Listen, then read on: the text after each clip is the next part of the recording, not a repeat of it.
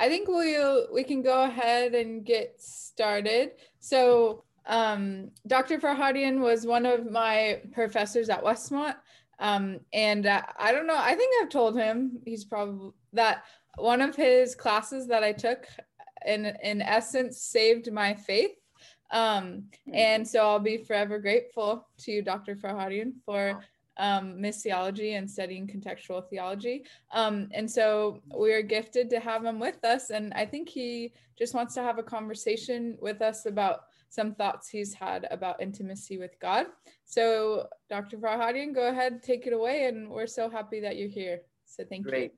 Well, thank you, Nikki. And um, and I'm Charlie, of course, right, Nikki? Isn't it weird when you have to go to go to that and move past the doctor stuff? But Nikki, I really appreciate what you said. Um, that's encouraging to know about the, the missiology class. But um, so anyway, thank you um, all for being here. You get extra credit for having to deal with Zoom.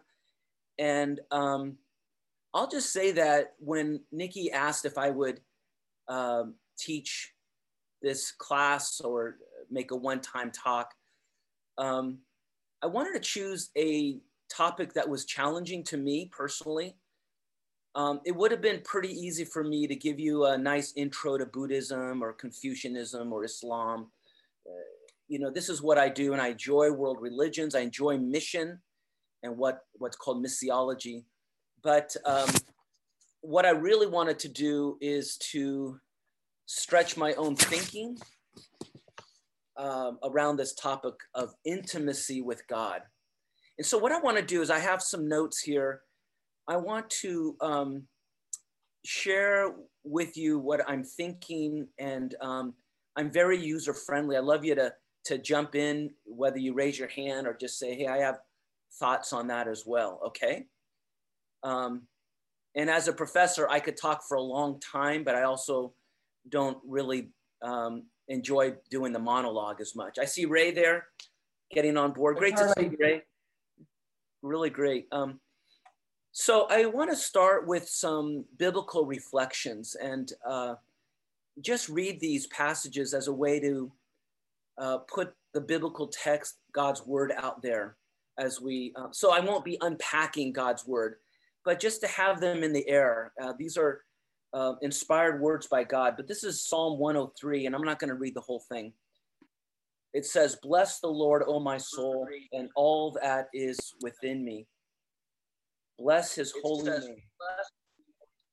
Bless the Lord, O my soul, and do not forget all his benefits, who forgives all your iniquity, who heals all your diseases, who redeems your life from the pit, who crowns you with steadfast love and mercy, who satisfies you with good as long as you live, so that your youth is renewed like the eagles.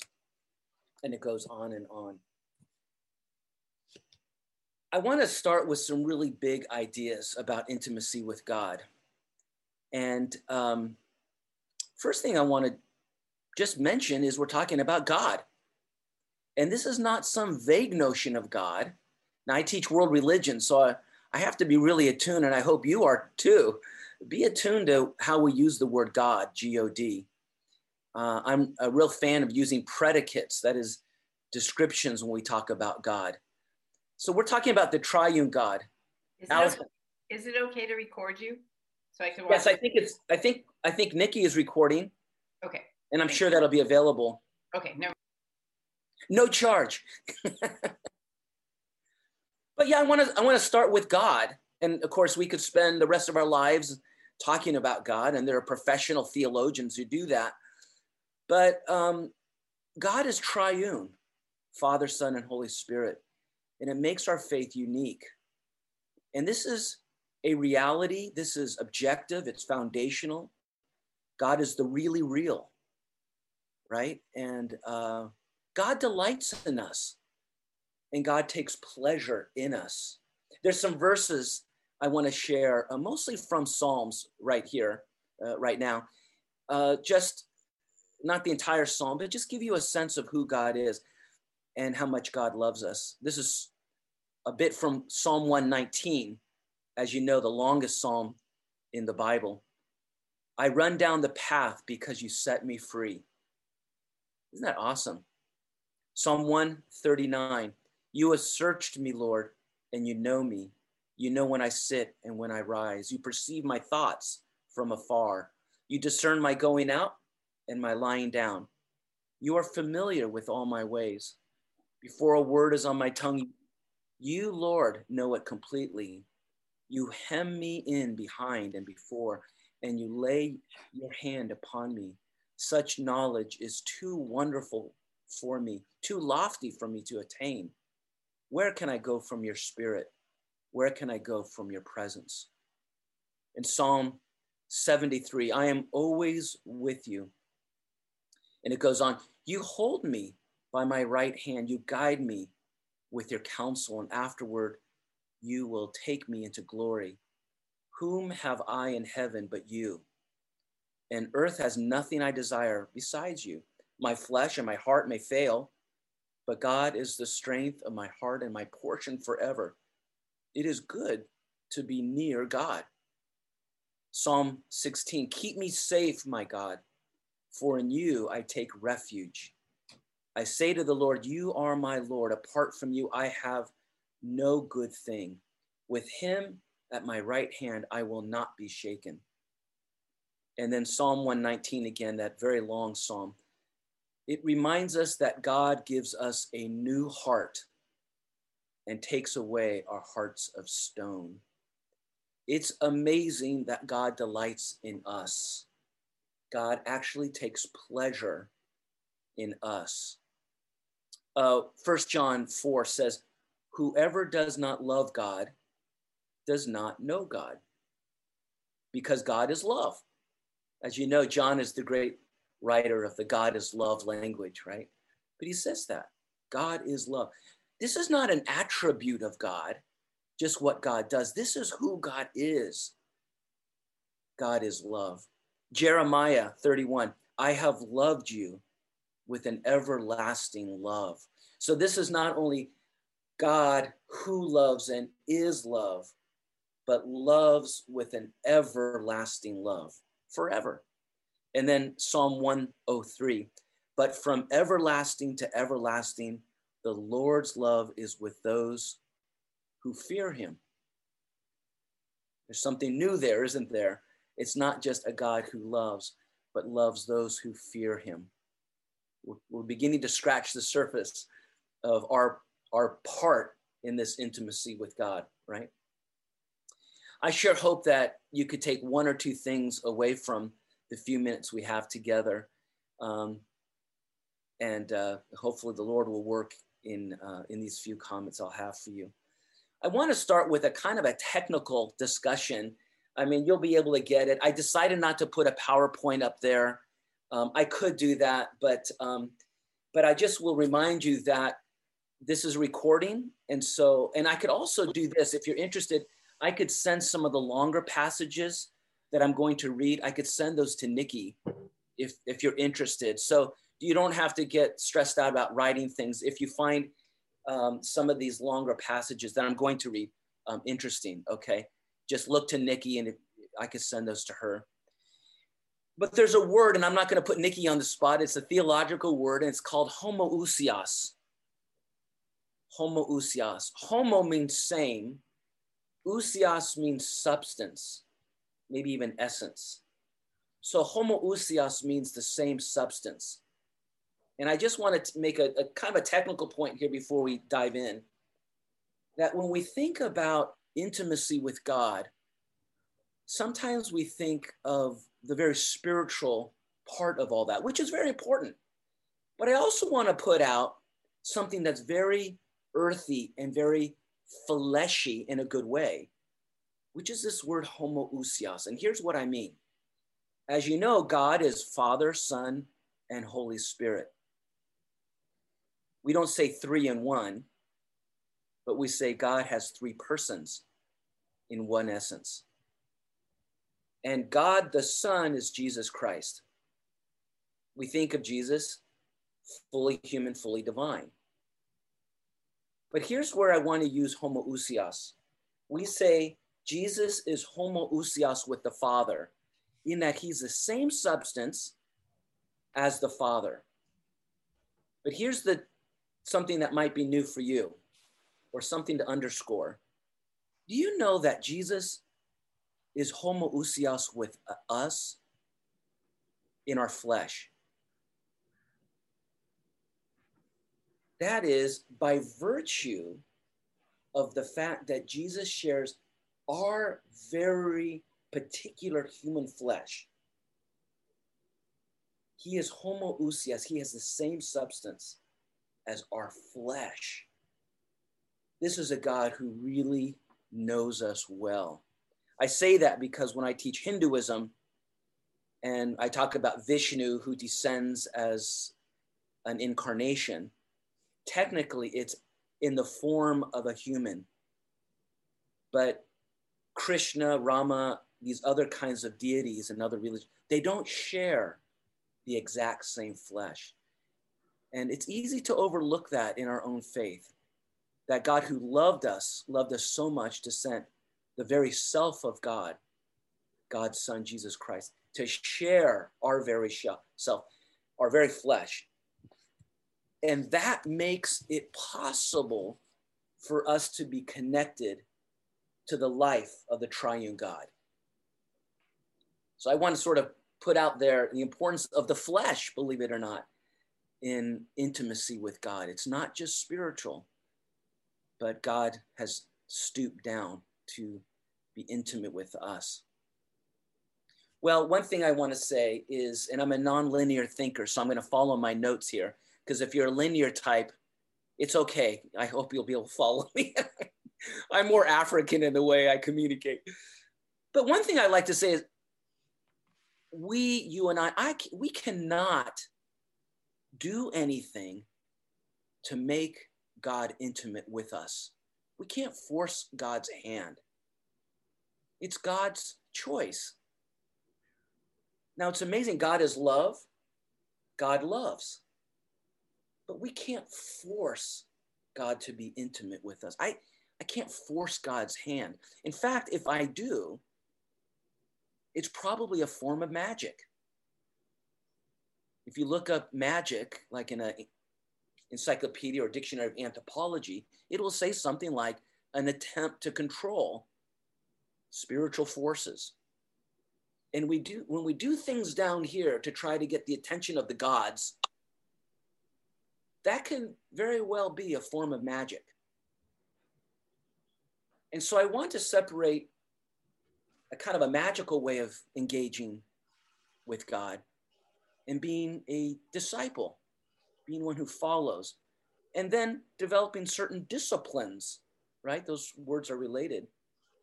Again, magic seeks to manipulate the divine, but a relationship of a disciple as discipleship is about following, about, submitting, about trusting. And we trust this one who is full of grace, uh, realizing there's nothing I can do to force the hand of, of God.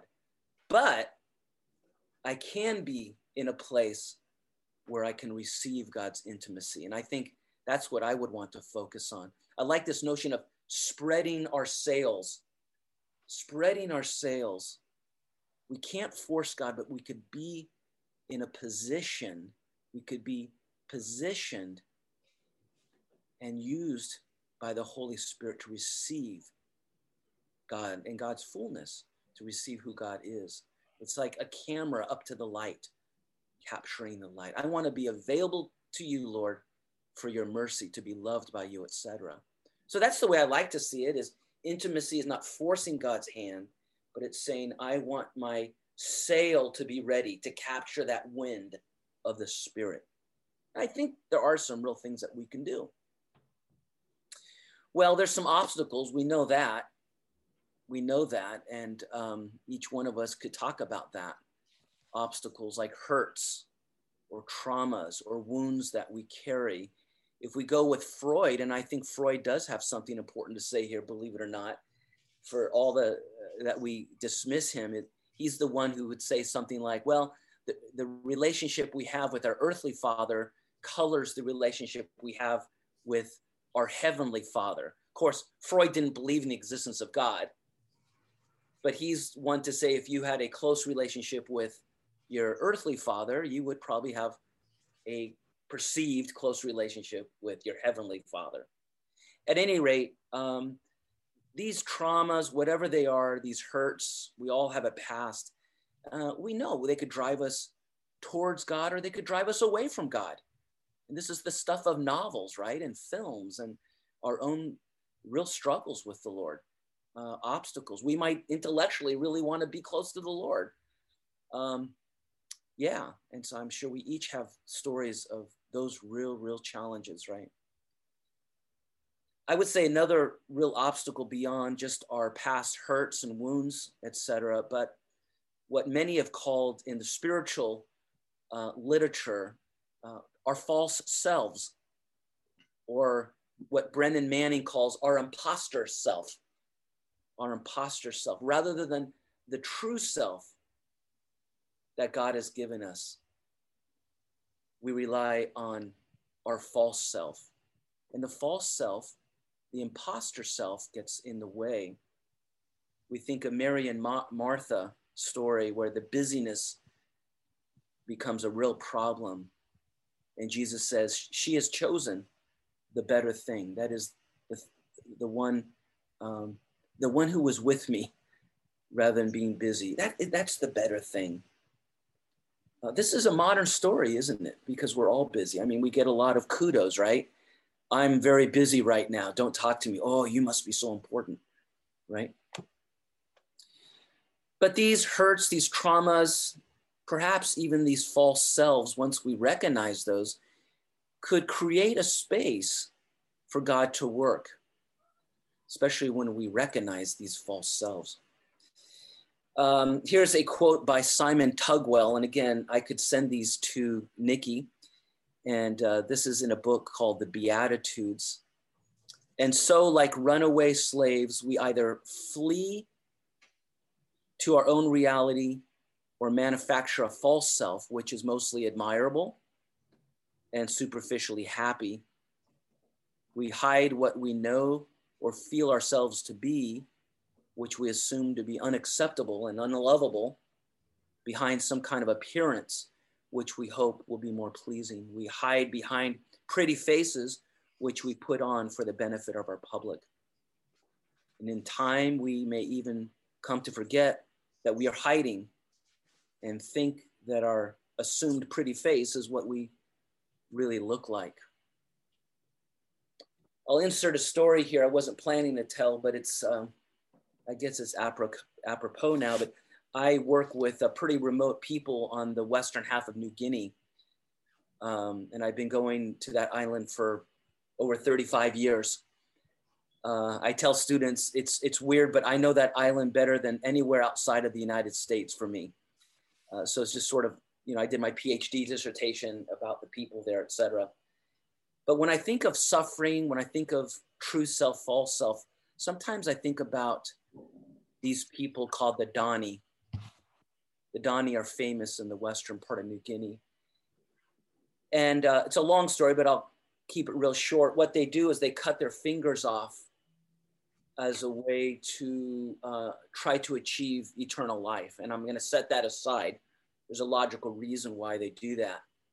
They begin with their smallest finger at the first knuckle and they just start cutting it away uh, at every death in the family.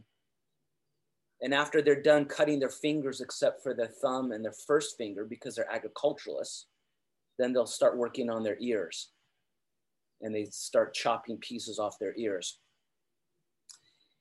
And I think to myself, oh my goodness, if you and I went into those villages, you don't have to speak a word of that language because the history of suffering is written indelibly on their bodies.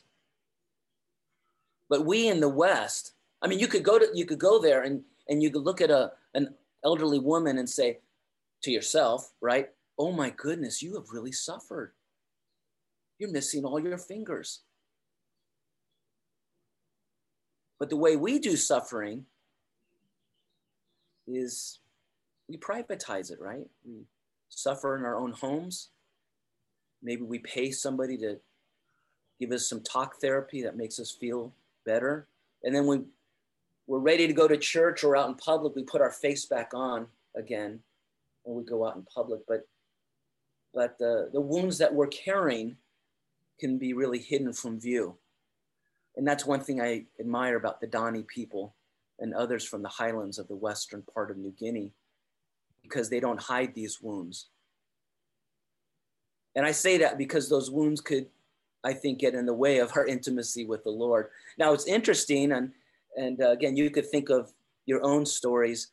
I think of some of the great missionaries, just as examples, who have suffered. I think of Amy Carmichael, 20 years in bed in southern India after a, a horrible fall, 20 years in bed, and she was doing ministry. William Carey lost his wife and at least one child. But many missionaries suffered so much. And you know what? Uh, sometimes they really struggled with intimacy with the Lord. If you don't believe me, look at uh, Mother Teresa. You could read her journal, which she never wanted published, right? Uh, you know, uh, her real struggles with the Lord. And yet she's sort of a paragon of, of, of sort of missionary virtue, if you will. So, what do we do with these losses? Do, do they drive them close, drive us closer to the Lord, or drive us further from the Lord? And how do we think about the false selves that are so easily encouraged in our own culture, whether it's systems of prestige or whatever? I was thinking about low self esteem also. It's a false sense of esteem that could get in the way. And here's a quote from David Seamands. Again, I'm going to send this to Nikki. Many Christians find themselves defeated by the most psychological weapon that Satan uses against them. This weapon has the effectiveness of a deadly missile. Its name, low self esteem. Satan's greatest psychological weapon is a gut level feeling of inferiority, inadequacy, and low self worth. I don't know about you, but sounds familiar to me. This feeling shackles many Christians in spite of wonderful spiritual experiences and knowledge of God's word. Although they understand their position as sons and daughters of God, they are tied up in knots, bound by a terrible feeling of inferiority and chained to a deep sense of worthlessness. Uh, yeah, so for some of us, it's uh, an incorrect view of our esteem, of ourself. I want to push this category a little bit though, because the language of esteem and self esteem I don't want to say it's just a Western concept, but uh, particularly in the context of counseling, you know, trying to raise one's self esteem. Um, I looked into the early church and I just really like this reading I want to share with you because it really questions this notion of self esteem altogether. So it, it doesn't, it doesn't, in the early church, and this is the fifth century of the Eastern Orthodox Church, um, it's questioning even the notion of self esteem as helpful in getting to know God. Okay, so this is a fifth century, um, from a fifth century document uh, from Saint Diadochus. He was the bishop in northern Greece. And again, I'm going to send this to Nikki. I'm going to read it very slowly, and it's uh, something probably you've never heard of before, even the idea uh, I think would be new and um, something to really, you know, ponder for a while, you know, not just the, you know, two minutes it takes to read this or less than that. But here it is. Spiritual discourse always keeps the soul free from self esteem, for it gives every part of the soul a sense of light so that it no longer needs the praise of men. In the same way, such discourse keeps the mind free from fantasy, transfusing it completely with the love of God. Discourse deriving from the wisdom of this world, on the other hand, always provokes self esteem because it is incapable of granting us the experience of spiritual perception. It inspires its adepts with a longing for praise, being nothing but the fabricated or fabrication of conceited men. It follows, therefore, that we can know with certainty when we are in the proper state to speak about God. If during the hours when we do not speak, we maintain a fervent, fervent remembrance of God in untroubled silence. I like that. I don't know about you, but I find that very attractive. Remembrance of God. And again, this is triune God, the God who is love, the God who descended and took up our human flesh, felt hunger, etc. In untroubled silence. So I'll send this uh, this nugget to Nikki. Um, spiritual discourse always keeps the soul free from self-esteem. So I want to say, and this is my interpretation of this passage, there's something about the about God esteem that we ought to be after, that I want to be after. Because when I compare myself with anyone, I always lose. And what is the messed up metric that that that that has that I've been socialized into? I've written some books. Well, there are people who written, wrote more books than me. I got a PhD, but I know how, how ignorant I am. Do you know, you know what I'm saying? I've got a couple of Japanese cars. I want a European car.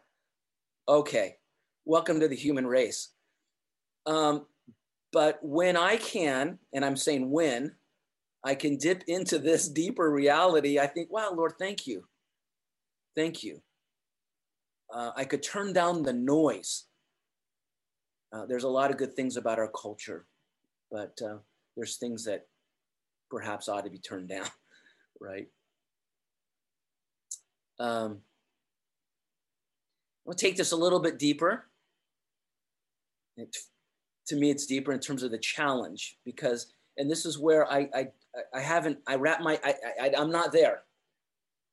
And I'm, there's not a false humility, humility statement, but one lesson I learned from missionaries, and this is starts from the Bible, by the way, not just an interpretation of mission, but but biblically as well as people who live out the mission of God. They do so because they identify with the risen Christ. They do so because they identify with the risen Christ. Uh, that, it seems to be our true identity and our lasting identity. That God loves us, God loves me, which sometimes I don't I get up here, I don't get in the heart very often. And that my fundamental identity is with the one who has conquered death. Uh, and at times when I feel like I have a little glimpse of that, um, it's good. It's very peaceful. Most of the time, I don't. Just to be honest, that's why I wanted to think about this topic most of the time, I'm fighting with my imposter self, this fake self that's in hiding, that lives in fear, that's fear, fearful of human disapproval. I want to be smarter, I want to be wiser. I'm preoccupied with acceptance and, and approval from others, uh, this need to please other, you know, others, you know the burden of having to say something. And I'm always asking myself, what's the metric of my life? And by what, what measure do I actually see myself? It steals our joy, steals my joy, and it robs you and I of understanding our true selves in Christ. When we get comfortable with the impostor or false self we can buy into these outside experiences that furnish this personal sense of meaning. It's a pursuit of money or power, glamour, recognition, status. Our self importance is elevated, but it's an illusion of success, I think. Perhaps it's even a form of idolatry because it prompts us to attach ourselves to what ultimately has no importance.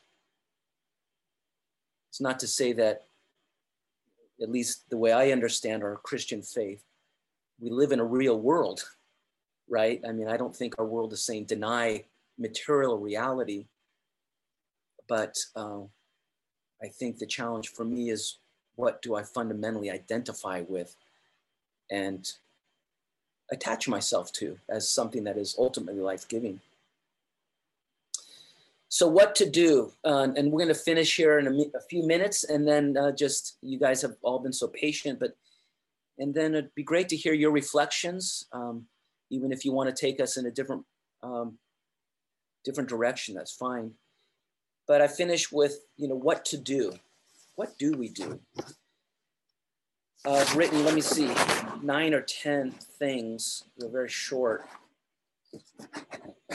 Uh, I guess eight. I trimmed it down. Should have been seven or 10 or 12, one of those special numbers. How about 40? How about just 40 points? no, I don't think that would work. But I'm thinking about raising the sail raising this metaphor, I think is really helpful. Um, one thing, and this is my first point here on sort of what to do or how to be when seeking intimacy with God. Um, memorize scripture. These are all going to be so basic, but memorize scripture. I think of the Psalms as a great place to start, to make them our own, as though I wrote them, as you wrote them um, Psalm 139, Psalm 73, Psalm 16. I, I read a little bit of those um, when I started. They're about intimacy with intimacy with God. There's a lot of psalms about intimacy with God. And it'll help us to be open to God, to memorize scripture, to internalize it. A second point is to share in Christ's suffering. I don't think anybody wants to do that. I have met people who will never show up in the history books, who, who have sought to share in Christ's suffering by being in difficult places uh, in the front line of their work. You could call it social justice, you could call it um, evangelism, but doing very difficult work. They seek it. But uh, sharing in Christ's suffering, and by one way we could do that is by sharing in the mission of God, the mission of the triune God.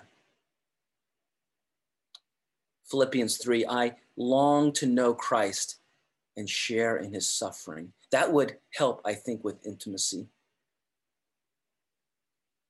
And I think it means stepping out into kind of an unknown. I'll give you a little example in my life, which is it's it's I don't want to minimize it, but I was so tired of what I call garbage can conversations with my neighbors. Just really tired of it. I have neighbors who I would say probably within the next five years, I don't know if some of them will be alive. You know, they're retired, they have no hope. Physically, it's harder for them to even walk out and get their mail. So a friend and, my, uh, and I, we just started knocking on doors of our neighborhood and said, we're going to gather, talk about questions of life. We're going to look at the Bible. And it was not fun to be rejected. But we got a little baby Bible study going out of it. And, you know, um, that's not big suffering, but, you know, now my neighbors know. You know, I've identified myself as a Christian. And um, I have no problem when it's appropriate saying, I'm praying for you. And uh, anyway, so sharing in Christ's suffering, that could be today. Number three, to pray. Prayer is so so important. It's more than communication, isn't it? It's communion. And I don't know about you, but there's a psychological almost obstacle. And this is this is huge, I think. Um, because we say, okay, we worship this triune God. God knows everything. Why would I have to pray? Or I pray these sort of formulaic prayers that have sort of emerged through, you know, through meal time or whatever. Lord, we thank you for Lord. And, you know, I, I can't judge that. That's how I pray oftentimes too. But taking it in a deeper way is really helpful. Confessing our sins, being honest with our fears and our hopes. I'm not telling God something he doesn't know, but we can grow in intimacy. I want to share a story, and this is something I hope you'll really take with you because it's for me, it's the take one of the great takeaway stories in the few minutes we have here together. And, and I'm, I'm borrowing it from Trevor Hudson. Trevor Hudson is a a Methodist pastor in South Africa. He's a white South African. I don't know if he's published this. Uh, he is an author. His work is really great to read. But uh, he shared this with a small group of us one day when he visited the United States. Because we we're talking about prayer, and some of us raised this question like, well, God knows everything. So can't I just sort of say some things that are almost superficial? We're just being brutally honest he said, here's, here's a story that was in his life, and I share it. He, go, he said, uh, my daughter was going to get married. And this is, of course, in South Africa. And uh, sometime before the wedding, she had a horrible car accident. And her face was disfigured. So he has the heart of a father. That's Trevor Hudson. He said one day his daughter came up to him and put her head on his shoulder and said, Daddy, I'm afraid.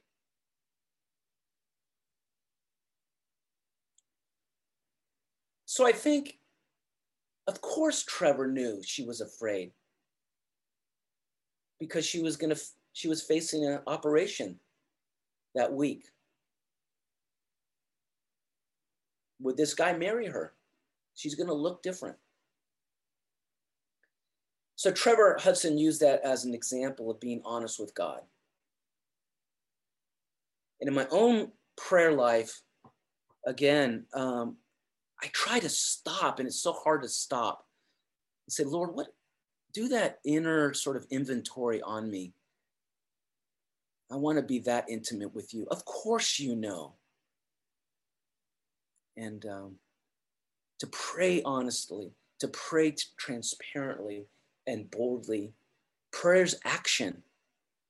I've also purchased some prayer books recently. I've got some early church books, some medieval, some um, Puritan. They're really helpful. Sometimes I'll dip in. I have them all together on my shelf. I'll pull one off and it's just great. I need the words of others. A fourth uh, point here is to, to be disciplined with the triune God, and that is to recognize God through the day and have times of prayer, kind of developing this, these disciplines. And there are many of them, right? Number five, look into our past. I know for me, my father and I were not close at all. He, um, he could have been my grandfather. He would have been 100 years old this year. I'm in my mid 50s. He was um, he was in World War II. He was shot. He was in the hospital for four years. Uh, I had a very distant relationship with him. So I think that's partly why I have extra hurdles in my life. But I want to look at, those things and uh, and work through them and say, Lord, you are different, right? Number, um, I guess this is six surround ourselves by stories and people that demonstrate God's faithfulness and love. I love that. To be reminded of what God is doing. Of course, that could be in print or film or conversation. The next one, speak about what God is doing in our lives. I have a dear friend, she used to say, I don't care how long you've been a Christian. I want to know what your life is with the Lord right now what is going on? And it's like, yeah, thank you. I know for me, I don't know if you have the same experience. When I get together with my Christian friends, sometimes I use the word fellowship. we're not really fellowshipping. And I want to uh, be careful because uh, it seems to me it's it's good to bring up our faith in with our Christian friends and say, you know, how are you doing? It's great to have a nice meal or whatever we do, talk about what we're reading or films or whatever. But how can we pray for each other? In a sense, it seems to me, even among Christians, that's almost like going against the grain now. What a great way to reframe and say, you know, we're going to honor God. And even as a community, we could grow with, with greater intimacy to the Lord to, to share together. Um, I have here burn the old tapes. It's a little bit on the psychological side. Burn the old tapes, spinning around in your head that, and I'm quoting here, that bind you up and lock you into a self-centered stereotype, et cetera, et cetera. Um, this quote ends that God says, You belong to me. You belong to me. I like that. So burn those old tapes. And then finally, to daily recognize that if you and I are, have been rege- regenerated by that powerful work of Jesus Christ, then we're new creations and we're children of the living God. And I want to use Brennan Manning's uh, phrase that he gave the title of his book, um, Abba's child, that we recognize ourselves as Abba's child. I like that. Manning says this My dignity as Abba's child is my most coherent sense of self. When I seek to fashion a self image from the adulation of others, and their inner voice whispers, You've arrived. You're a player in the kingdom enterprise. There's no truth in that self concept. How we view ourselves at any given moment may have very little to do with who we really are. And finally, growing in intimacy with the triune God is a gentle growing into oneness with the crucified who has achieved peace through his blood on the cross. That's Manning. I like this gentle growing into oneness. I like that. Well, and there, um, you guys have done well to listen. I know it's so awkward on Zoom. But does anything either capture your attention or would you want to contribute or even, um, yeah, go in a different direction? How have you grown in intimacy or where are areas where you see you would like to grow? So, yeah, Ray. I one one thing seemed to be a little bit lacking for me, and I thought it maybe you'd address it, and that is a, a barrier to intimacy. And I think it, particularly in our area in our culture it's it's wealth. Yeah. You know, jesus jesus has a lot to say about that and i think that makes us sort of immune to the to the reality of of the uh, lacks in our lives. Where we're because we think we're healthy we don't think in, in some sense we don't think that we need jesus. Yeah. No that's right. And um in Luke, and I forgot the Greek terms, but you have the category of rich and wealthy and, and the Samaritans. But in Luke, all are called on to repent. And the wealthy, as a category, are those who are dependent on themselves. And that's a sin, that's a problem. And, uh, and actually, it's, I guess it's Luke, Luke's gospel at the very end ends with the call to repentance and forgiveness. And that includes the kinds of um, idols that we've created, right? Wealth tends to be our issue, right? Um, what other hurdles, Ray, do you think, or others, are particular to our context? Well, I, I think in, in, our culture, I think another hurdle is, is the idea of the self-made man, right? And and and we, you know, I'm I'm the captain of my fate. I, yep. I control my destiny, mm. and, and it, it, I think those are all sort of tied up together. But yeah, our, our, our wealth helps us to believe it. That's right. Um, I had a chance to be a chaplain at the largest and the first hospice in the nation. It's by uh, by Yale. It's uh, in Branford, which is outside of New Haven, Connecticut. So I had a chance to be with people at the very end of their lives, and it's absolutely amazing.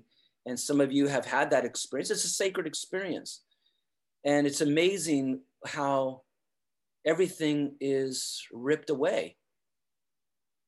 And as you know, right, all the, I mean, they don't put, they don't put all the fancy degrees on the wall. They don't put all the books or whatever the other accomplishments are in that space, that hospice space.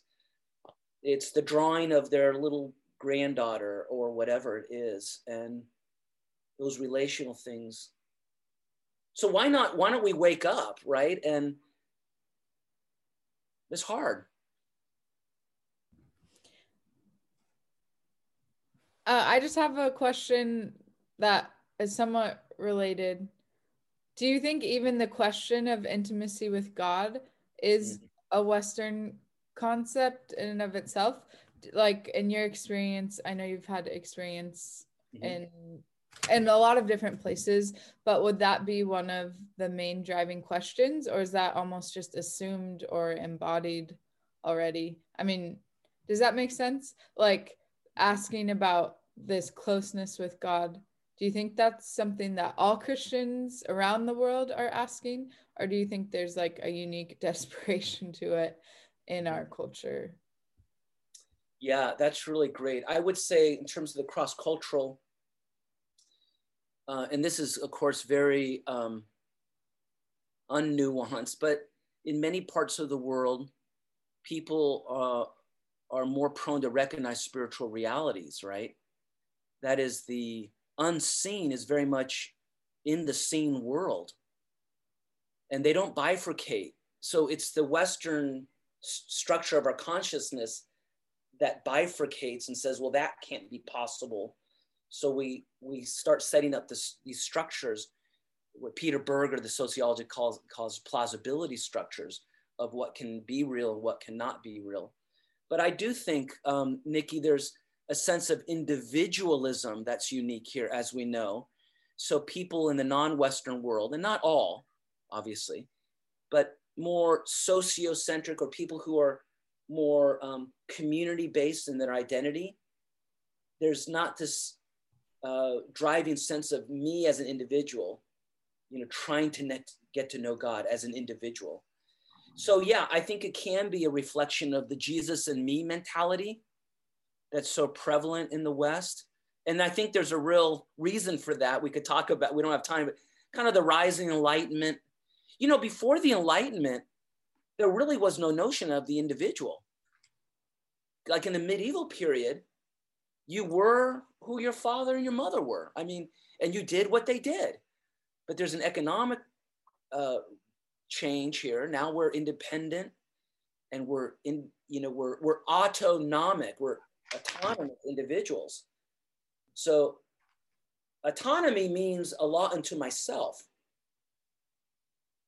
But we're not heteronomic. We're not a lot unto something else. Like we don't submit to the church.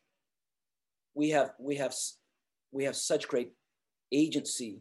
So yeah, I think the partic- the individualism of the West for sure, Nikki, and I think the way that uh, spiritual ra- realities are seen here is is, is um, it's not quite absent, is it? It's just um, it's sort of like a, a handicap. I'll give you a sense, and, and this is not a spiritual reality. I was taking a hike with my sons the other day. Because I have all this experience in, in Papua, I have these guys come to my house. I had a guy seven weeks. He was with me during COVID. He's a one of my dearest friends on the earth, and he's from the Dani people. He loves Orcutt Burgers. Orcutt's an hour from Santa Barbara, right? I turned him on to that stuff because, okay, he has not been here in, in eight years. And I said, you know, we're going to go get a hamburger. We, we start driving. He can barely see the trees out there. He doesn't know. He says, we're going to Orcutt. I can see the trees. Those are the orchid trees. I'm like, when have, have I ever noticed those trees? I said, That is exactly right. He could barely see those trees. And he just said, and he does that with birds. He said, You know, that bird lands every day at this time on that roof. I'm like, I didn't notice that. So those are not necessarily spiritual examples, but there's so many ways that we are so blind in the West, right? And I think part of that is the spiritual life. Yeah. Hey, Charlie, this is Kay. Hey, Kay. Um, have, are you familiar with Frank Laubach's Game with Minutes? No, I've never heard of that. Uh, well, he was a missionary and a literacy teacher, and he came up with um, this idea that it was his goal to th- think about God at least once every minute of every day. Oh. Waking, waking minutes. Right. Oh my goodness. And he has a book about it, and I I have read it, and I was I was hoping you had read it because I wanted to ask you what you thought about it because I, um, I guess I've tried it at points in my life, and it just hasn't seemed to work for me. I don't know if anyone else out there is familiar with it. I guess not. So anyway, never mind. I guess it's not worth discussing because you are familiar with it. well, remembrance is it seems to me is super important, right? Um, mm-hmm. This is how why Muslims pray five times a day, or at least they should, and many don't. But that's you know this is how humans are. Um, but the idea is that they would pray five times a day as a way to remember Allah. But I would also say, you know, um, I think if we seek, you know, if we if we believe that the Holy Spirit is dwelling within us, hopefully we are gaining through our spiritual lives the mind and the heart of of God. Mm-hmm. And, and we are somehow sharing in the life of the divine, that is the triune God. Now I'm not I'm not saying that's that's not a comment that says I don't think we should be against disciplines. Disciplines are super important. But there's a, a change in our being that also takes place. Mm-hmm. Excuse me, Charlie and Kay. Yes. Hi. Um, hi, I'm Jenny. Uh, I'm wondering, uh, I have a question for Kay. What country or what part of the world did Frank Laubach hail from, or where did he, where um, where was he a missionary? That type.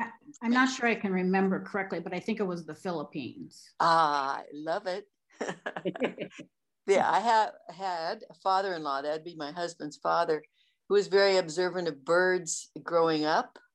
And so this bird, you know, whether it was some interesting, colorful parrot or, you know, who knows what, in the Philippines, he would put out I don't know, water. He he noticed the bird and the bird kind of came to him daily. and oh. I remembered that and I thought that is really wonderful. Talk about, you know, anything with nature really giving you a reminder of God like that. Yeah.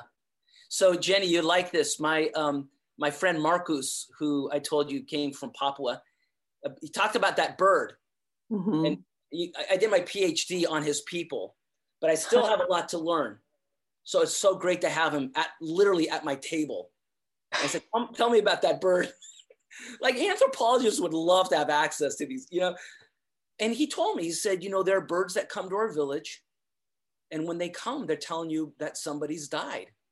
Oh, they're yeah. birds of death and they're birds of life. And so he said, it's a, and now he's a really strong Christian. He's a Bible translator. He says, and um, I said, Marcus, really? Yeah. And then you go and you hike to that village. You know, the, the bird is coming and there's a message maybe from a, you go and they'll, they'll say, yeah, that person's died. Somebody's died. So it's not an exact science, right? But I have been more attuned to birds. Yes. And, uh, you know, I, I want to finish with Ray's comment, which I, which was about um, something that we think about all the time and yet we don't want to talk about, which is wealth mm-hmm. not only in the United States, but in this region, Santa Barbara, et cetera.